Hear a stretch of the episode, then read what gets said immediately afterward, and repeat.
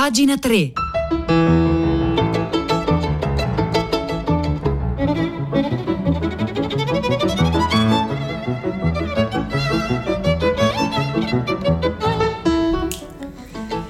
E alle 9, 1 minuto e 51 secondi di giovedì 21 ottobre 2021, buongiorno a tutti da Silvia Bencivelli, bentornate e bentornati a pagina 3, la cultura nei giornali, nel web e nelle riviste. E oggi cominciamo la puntata in compagnia della meraviglia. Questo è il titolo di una lunga intervista di Sara De Simone sul manifesto di oggi, intervista a Giosetta Fioroni. Giosetta Fioroni, artista, è stata anche l'artista dell'anno qui a Radio 3 nel 2018, l'avete sentita tante volte a Radio 3 in tanti dei nostri programmi, qui in questa intervista racconta la sua storia e la sua vita e lo fa in occasione dell'apertura di una personale alla Galleria Fidia di Roma nei prossimi giorni. E allora entrare nello studio di Giosetta Fioroni, scrive Sara De Simone, qui sul manifesto, in via San Francesco di Sales, a Roma, è come varcare la soglia di un altro mondo. Dapprima sembra di essere in un teatro, due passi dopo ci si ritrova in un bosco, poi ancora in un piccolo e domestico salotto e di nuovo davanti a un paesaggio notturno e fatato. Giosetta Fioroni presiede a tutte le metamorfosi del luogo con la sua specialissima presenza e con le dita macchiate di vernice e indica ora qui, ora lì, verso le pareti fondali del suo mondo. Lune, stelle, cuori, casette, che da molti anni sono soggetti preferiti della sua pittura, compaiono a un suo gesto da dietro una grossa tela e alberi e piccole scale stilizzate che conducono chissà dove fanno capolino da uno scaffale. Sguardi di donna nostalgici o allusivi occhieggiano da dietro un pilastro, spaventose gigantografie ammoniscono dal fondo bianco di una parete. È Giosetta Fioroni stessa, travestita da strega nella celebre performance fotografica L'altra ego del 2012, cofirmata con Marco De Logu. Incanto e spavento, fiabe e incubi, memoria e invenzione del futuro. Tutto coesiste nella mente e nella mano dell'artista che abita il suo paradiso, come ha spesso definito il suo studio, con grazia, mistero e malinconica ironia. E allora, la prima domanda che Sara De Simone pone a Giosetta Fioroni, qui in, quella, in questa intervista che stiamo leggendo dal manifesto di oggi, è quanto è importante per lei la meraviglia? Moltissimo. Ha avuto un'importanza addirittura strategica nella mia vita. Tutto quello che ho imparato a fare si è distinto e organizzato attorno alla meraviglia. Miti, riti, magie mi hanno sempre affascinata, anzi catturata, nel loro complesso naturalmente che comprende anche l'oscurità, lo spaesamento, la paura. La meraviglia è innata o ci si educa a provarla? Sono stata fortunata, risponde Giosetta Fioroni. Sono nata in una famiglia un po' speciale. I miei genitori erano entrambi artisti e io sono stata educata, o se vogliamo dire esposta in maniera continuativa, alla meraviglia. Mio padre era Mario Fioroni, uno scultore. Ci sono delle foto di me bambina che lo guardo e tento di capire quel che fa. Mia madre, Francesca Barbanti, pittrice, costruiva per me incredibili teatrini e marionette con pezzi e vecchi vestiti. Essere la spettatrice privilegiata di quei piccoli spettacoli mi incantava e al tempo stesso mi abituava a non capire, a stare in sospeso, in una posizione interrogativa. Ha sempre voluto essere un'artista Giosetta Fioroni? Mi sembra di sì, da sempre. Appena avevo una matita a portata di mano tutto si trasformava in forme e immagini e a 12 anni la consapevolezza fu più chiara. Volevo fare il pittore. Il pittore? Perché si definiva al maschile? chiede giustamente Sara De Simone, visto che peraltro Giosetta Fioroni, la mamma, l'ha definita pittrice Francesca Barbanti. Mi sembrava più interessante, risponde Giosetta Fioroni. Pittrice non mi piaceva anche da un punto di vista fonico, ma so che adesso non va più bene dirlo, quindi propendo per artista. Allora, veniamo alla storia di Giosetta Fioroni. Lei ha iniziato la sua carriera nella seconda metà degli anni 50. È stata l'unica donna della scuola di Piazza del Popolo, insieme a Tano Festa, Franco Angeli, Mario Schifano. Forse non era molto facile in quel periodo essere una, tra virgolette, pittrice. No, non lo era, ma sono andata sempre avanti per la mia strada. Una volta a Milano un collezionista importante aveva scelto di comprare i miei quadri, ma quando il gallerista gli rivelò che dietro alle opere c'era un'autrice, una pittrice, questo fece marcia indietro e si rifiutò. Non compro quadri di donne, disse indignato. Io ero lì, sentii tutto, volevo prenderlo a schiaffi, volevo tirargli un calcio, poi mi trattenni e qualche anno dopo doveva aver cambiato idea perché si fece vivo e comprò diverse mie opere. Gliele avrà fatte pagare il doppio, si spera, gli chiede Sara De Simone. Ma no, risponde Giosetta Fioroni, mi interessava che le pagasse esattamente quanto valevano. Per quel che mi riguardava, avevo già vinto. E allora non si definiva pittrice, eppure le donne sono sempre state al centro della sua arte, a partire dagli argenti gli argenti degli anni 60 fino alle carte più recenti che nei prossimi giorni saranno in mostra alla Galleria Figlie di Roma. Insomma, le donne l'hanno sempre ispirata. Indubbiamente sentivo che quei volti e quegli sguardi andavano raccontati, rappresentati e poi mi interessava il protagonismo delle donne, ma in particolare i loro, i loro sentimenti. E, e ha, eh, racconta appunto come ha deciso di lavorare agli argenti con, questi, con queste figure bianche femminili su, eh, scusatemi, figure argentate femminili su sfondo bianco. L'argento è un non colore e mi consentiva di indagare quei sentimenti da un punto di vista metafisico. Per questo dico sempre che i lavori di quegli anni hanno più in comune comune con Morandi che con Warhol. Ecco un po' il punto. Molti hanno associato Giusetta Fioroni alla pop art americana. Sì, risponde lei, ma mi piace correggere il tiro. Warhol è stato un grande personaggio, ma la sua influenza su di me è stata decisamente marginale. Lui non toccava quasi mai le opere d'arte che produceva, non le toccava con le mani, intendo. Questa era la sua trovata. La sua produzione era per lo più simpaticamente serigrafica, una tecnica che può essere molto brillante, ma che a me non interessava. Io ho sempre dipinto a mano le mie opere. E allora, e allora invece la, l'influenza che Giosetta Fioroni ha avuto e che rivendica nel suo percorso, percorso artistico è quella della letteratura piuttosto. Sì, la letteratura e la poesia sono state al centro della mia immaginazione e ispirazione da sempre, fin dagli anni in cui studiavo all'Accademia delle Belle Arti ed ebbi come maestro un grande artista che era anche un grande poeta, cioè Toti Scialoia. Quando lo conobbi stavo per lasciare, delusa dai professori e dall'ambiente dell'Accademia. Poi incontrai lui e la mia decisione di essere un artista divenne divenne definitiva. E qualche anno dopo partì per la Francia. Poco prima, prosegue Giosetta Fioroni, avevo fatto un'emerita stravaganza. Mi ero sposata. Mi ero sposata con un giovane molto gentile che si chiamava Ippolito Nievo, nome letterario. In realtà questo Ippolito Nievo era ingegnere, ma non lo amavo. Così lo lasciai e mi trasferii a Parigi e lavorai per mesi in una piccola gelida soffitta offertami da Tristan Zara, il fondatore del dadaismo.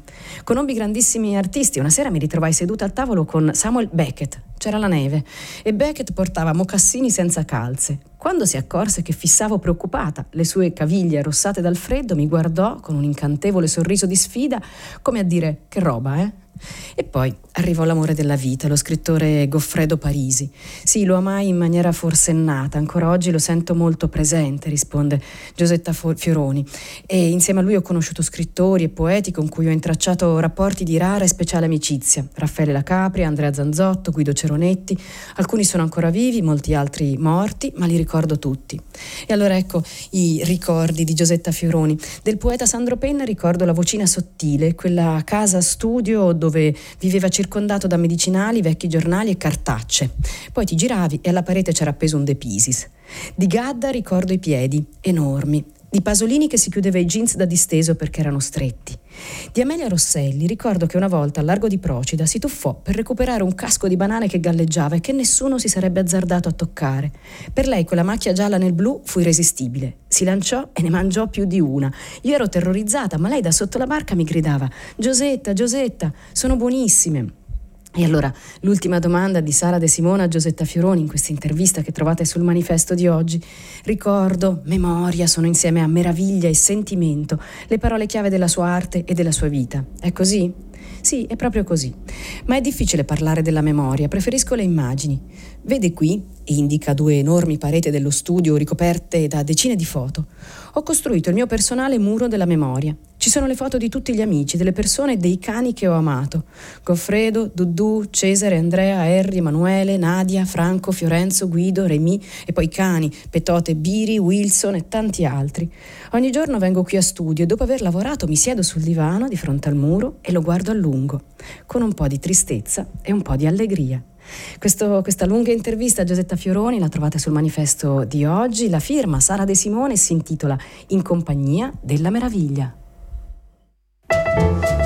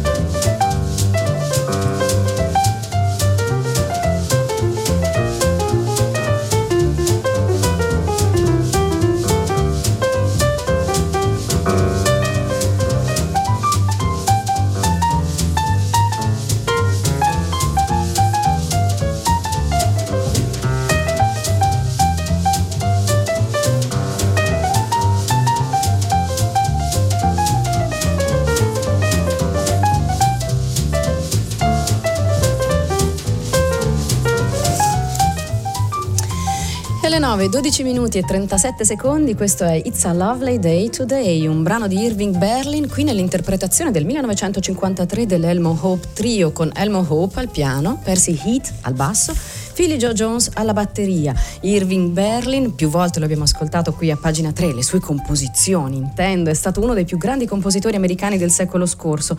Era nato in uno shtetl in Bielorussia, si era trasferito a New York a 5 anni ed è morto nel 1989 a 101 anni.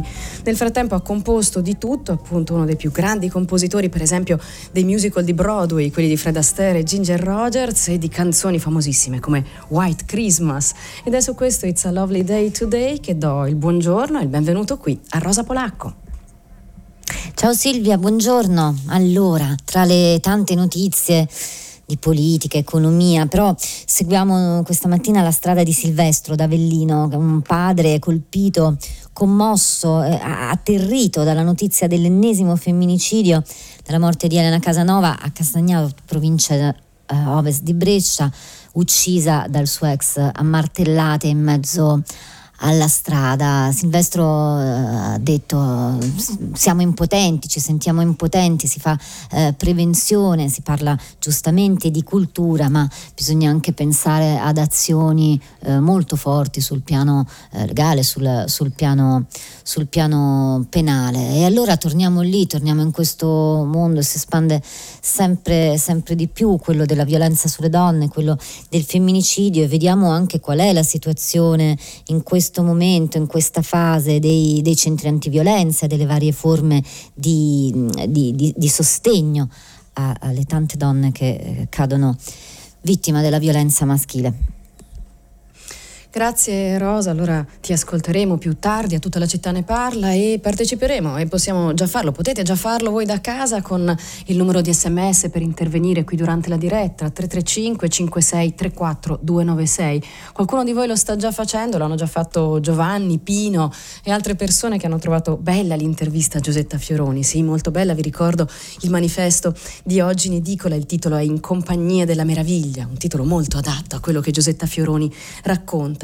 Una notizia che abbiamo eh, sentito oggi che ha colpito il mondo della cultura è quella dell'attacco hacker alla CIA e stamattina ne stanno parlando un po' tutti, la notizia era filtrata ieri sera, ne aveva parlato per prima l'agenzia Agi e eh, forse vale la pena andare su qualche sito un po' più tecnico per capire che cosa succede alla CIA e, e alle persone che lì hanno depositato i propri documenti dopo un attacco hacker. Per esempio Gabriele Porro su Wired intervista Matteo Flores Flora, che è imprenditore, docente universitario ed esperto di comunicazione di crisi e che spiega, beh, intanto è curioso che Everest, appunto questo gruppo hacker, abbia colpito una società italiana perché di norma questo gruppo esegue attacchi limitati al Canada. Probabilmente tra gli autori di CI ci sarà stato qualche canadese. E poi appunto c'è eh, anche la, la, tecnica impiegata dai cybercriminali che si chiama double extortion, doppia estorsione. Si tratta di questo. Si induce la vittima a pagare il riscatto riscatto non solo per la decifratura dei dati, ma anche e soprattutto per evitare di vedere i dati aziendali, contabilità, dati della clientela, progetti, segreti industriali e quant'altro di diventare dominio pubblico. Era già successo ad altre aziende italiane, per esempio alla Campari e alla Snaitech. Eh, questi dati non sono stati criptati, sono stati buttati eh, così liberi nel dark web. Di che cosa si tratta? Carte d'identità, patenti, tessere sanitarie, indirizzi, estremi bancari, brani musicali inediti inediti e, e, così via. Vista la natura dei dati trafugati, il rifiuto del pagamento del riscatto potrebbe essere un enorme danno per gli autori SIAE, dice Flora qui a Wired. Inoltre, visto che l'attacco, che tecnicamente si chiama ransomware, è partito a seguito di un phishing, cioè una di quelle mail in cui ti si dice questa è la banca, clicca qui e cambia la password e in realtà è una truffa, sarebbe consigliabile far eseguire degli aggiornamenti ai dipendenti in modo da formarli contro eventuali futuri attacchi. Insomma, usare internet può essere complicato, bisogna imparare a farlo e i rischi, come vedete, sono alti non solo per se stessi, ma anche per gli altri che eh, ci possono aver affidato informazioni sensibili. Questa, questa notizia la seguiremo nei prossimi giorni, chissà che cosa comporta per il mondo della musica, soprattutto italiana. Questa è pagina 3 e il nostro indirizzo di posta elettronica, come sempre, è pagina 3 chiocciolarai.it.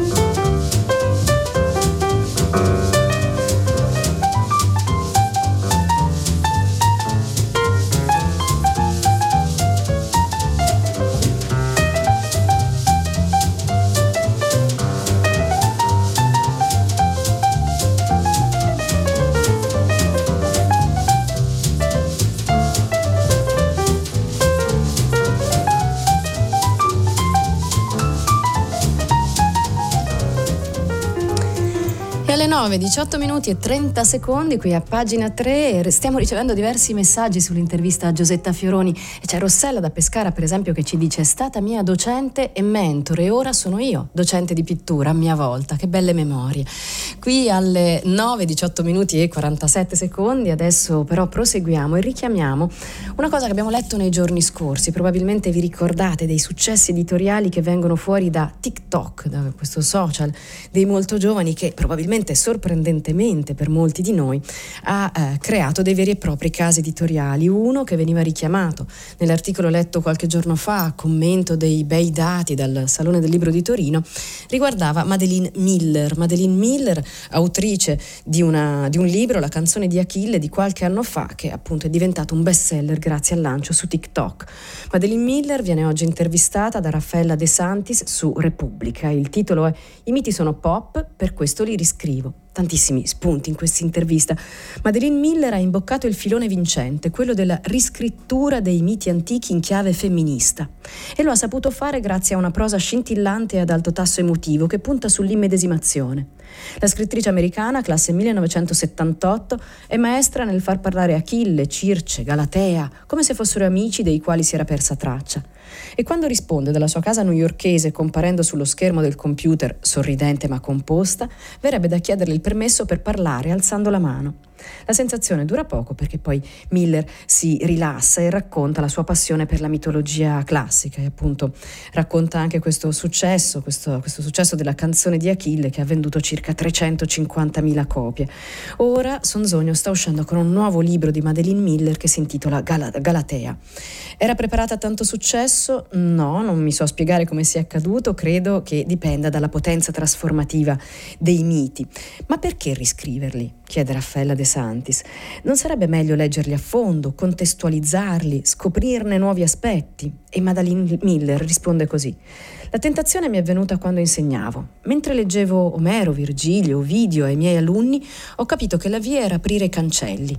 Volevo permettere ai ragazzi di interagire con quei testi, di criticarli se ne avevano voglia. Insomma, il messaggio era potete amarli se volete e potete anche odiarli. Se pensiamo che siano opere eccezionali, come in effetti sono, allora dobbiamo credere che possano sopportare uno sguardo critico. E non sono preoccupata per il loro futuro. Loro sopravviveranno. Ma eh, poi appunto eh, Madeline Miller fa di più, eh, li corregge, li corregge, dice Raffaella De Santis, privandoli dei tratti maschilisti o elitisti. Non è questa una forma di cancel culture? Appunto di quella, di quella, tendenza a edulcorare un po' troppo le cose del passato, rileggendole al presente, appunto togliendo quei tratti che oggi giudichiamo scorretti. Trovo che l'etichetta sia abusata e mi riservo la possibilità di una lettura differente, di entrare anche in conflitto con quello che leggo, di immaginare altro. Non scrivo per sostituire, semmai per aggiungere una prospettiva diversa. E il mio lavoro di ricerca è accurato e allora, per esempio, eh, si è dedicata al mito di Pigmalione Galatea, che è uno che aveva, insomma, un mito narrato da Ovidio tra i più ripresi nei secoli, che aveva già eh, creato sdegno persino in Goethe, che ne parlò come di una favola indegna. Si tratta di una metafora della creazione artistica, ma nella storia originale la passività di Galatea è inquietante. È disgustoso e misogino che un uomo possa crearsi una donna di cui disporre, priva di iniziativa, alle sue dipendenze come un robot. Galatea è esattamente ciò che lui vuole che sia. E quanti esempi di donne conosciamo che lottano contro uomini che le vorrebbero compiacenti? Pigmalione è solo un caso estremo di un rapporto disfunzionale, tossico. E questa è appunto è Madeline Miller che rilegge, riscrive i miti greci eh, in chiave pop, ma anche e soprattutto appunto in chiave femminista. La conclusione di questa intervista di Raffaella De Santis qui sulle pagine di Repubblica è ma abbiamo ancora bisogno di miti. La mitologia, risponde Madeline Miller, è una grande e meravigliosa scatola che mette a disposizione divinità, mostri, giganti, streghe, guerre, amori, genitori, figli, separazioni, dolori, lutti, malattie, emozioni. Abbiamo fame di narrazioni visionarie che siano leggende antiche e il trono di spade o i film della Marvel, Iron Man o Thor, Wonder Woman non, so, non sono altro che versioni moderne degli eroi antichi.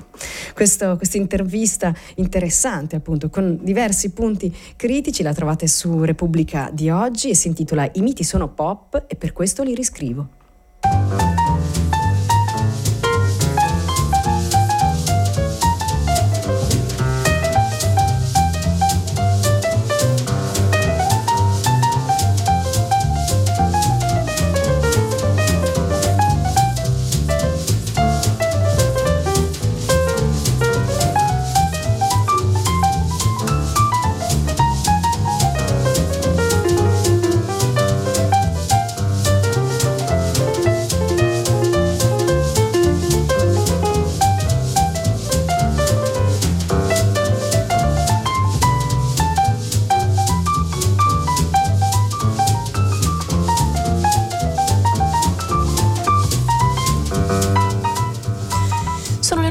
24 secondi e 6, 24 minuti e 6 secondi in questo istante. Questa è ancora It's a Lovely Day Today, la musica che ci accompagna oggi, giovedì 21 ottobre. Qui a pagina 3 c'è un, una segnalazione che arriva dal riformista, riguarda un libro riuscito per Adelphi. Lui si intitola Memorie dell'insurrezione di Varsavia. Ne scrive lo scrittore Eraldo Affinati. Il titolo dell'articolo è L'orrore del 1944 in diretta, così la città fu rasa al suolo suolo.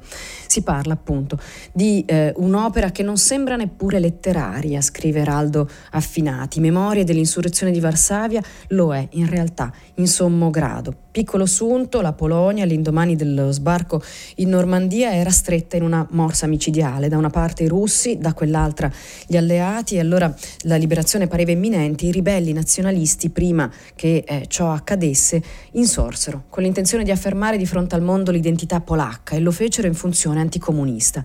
Eh, I sovietici se ne resero conto, lasciarono che i tedeschi bruciassero la città, le forze anglo-americane non intervennero e Varsavia pagò un prezzo altissimo, 200.000 vittime nella popolazione civile e 15.000 caduti fra gli insorti. Questo si legge sui manuali di storia, ma leggere il testo di Miron Bialosevsky, pubblicato per la prima volta nel 1970, scrive Eraldo Affinati, è un'altra cosa. Lui aveva 22 anni, sin dall'inizio visse la protesta da protagonista, senza prendere parte alla contesa, limitandosi, e non era poco, a cercare di salvare la pelle. Mi ricordo che dal secondo piano del palazzo opposto alla Vache buttavano in strada tavoli, sedie, armadi e la gente li prendeva immediatamente per farci una barricata e i carri armati la travolsero all'istante. Le precisazioni toponomastiche, prosegue Affinati, danno vivacità e colore alla narrazione, fanno parte integrante del resoconto. L'autore diventerà un po' poeta, un poeta fra i più significativi della letteratura polacca e qui in questo libro ci trascina dentro il tumulto, in mezzo alle bombe, ai frantumi del conflitto urbano. Da una parte l'armata nazista e dall'altra i partigiani. Si combatte nei cortili, si combatte nelle fogne che poi verranno allagate e a sostenere i tedeschi scatenati nella rappresaglia ci sono i collaborazionisti ucraini. Questo, questo libro racconta molto anche del perché il cuore della capitale polacca palpita con un'anima ancora oggi parzialmente italiana, grazie ai dipinti di, di Bernardo Bellotto. Lo trovate questo articolo per intero sul riformista di oggi, lo firma appunto Eraldo Affinati, parla del libro Memorie dell'insurrezione di Varsavia e si intitola L'orrore del 1944 in diretta, così la città fu rasa al suolo.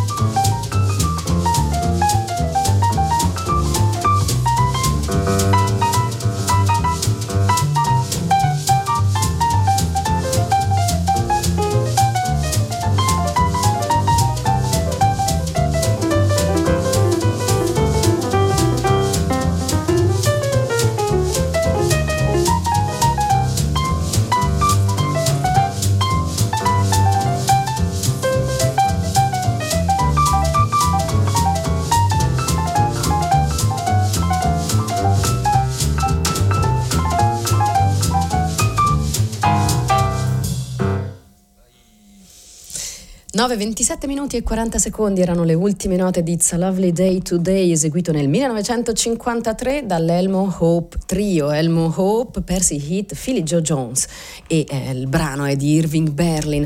Noi ehm, abbiamo ascoltato ieri insieme a, a, tutti gli ascoltatori di Radio 3 la serata programmatica. Ieri sera si è giocato molto sulle parole delle canzoni insieme a Paolo Di Paolo. E allora questo può essere il pretesto oggi per segnalarvi un articolo che esce su sul post.it e che ehm, per gli appassionati di statistiche eh, compone delle graduatorie sulla ricchezza lessicale delle canzoni americane, canta- quali cantanti hanno il vocabolario più vario.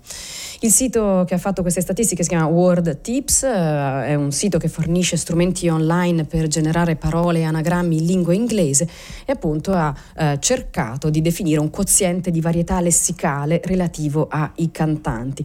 Non vi sorprenderà sapere che ha vinto, è risultata la vincitrice di questa particolare graduatoria, Patti Smith. Patti Smith ha utilizzato 2669 parole uniche su un totale di 12.291 parole che compongono le sue canzoni.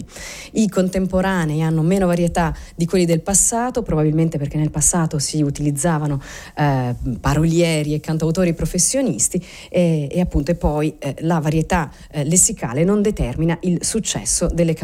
Questo articolo lo trovate sul post, si intitola Quali cantanti hanno il vocabolario più vario e lo trovate linkato anche alla nostra pagina web www.pagina3.it.